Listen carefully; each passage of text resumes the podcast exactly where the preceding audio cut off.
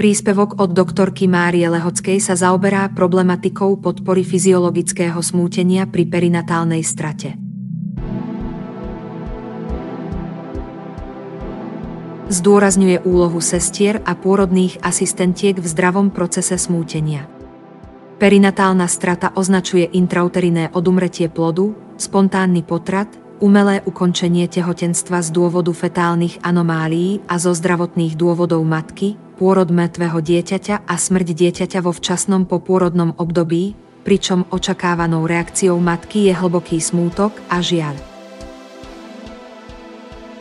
Rovnako špecifická situácia vzniká vtedy, keď je prenatálne u plodu stanovená diagnóza, ktorá je nezlučiteľná so životom, alebo limitujúca prežitie dieťaťa na krátku dobu po narodení a rodičia sa nerozhodnú pre umelé ukončenie tehotenstva.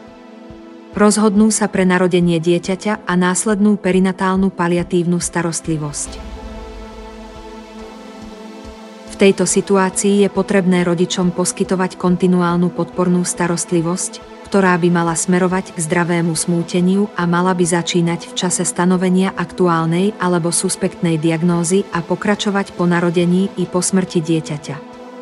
Cieľom štúdie bolo zistiť mieru využívania špecifických ošetrovateľských intervencií minimalizujúcich riziko vzniku maladaptačných reakcií v súvislosti s perinatálnou stratou. Celkovo sa potvrdila pomerne nízka miera využívania špecifických ošetrovateľských intervencií prispievajúcich k fyziologickému procesu smútenia.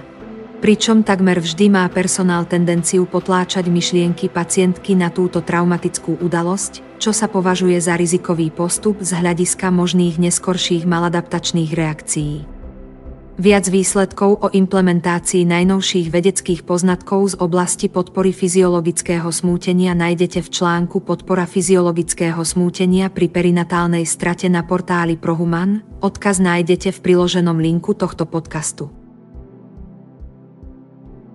O načítanie tohto podcastu sa postarala umelá inteligencia. Obrázok podcastu vygeneroval DALE, model strojového učenia pre generovanie digitálnych obrazov. Hudbu skomponovala AIVA, virtuálna umelkyňa umelej inteligencie.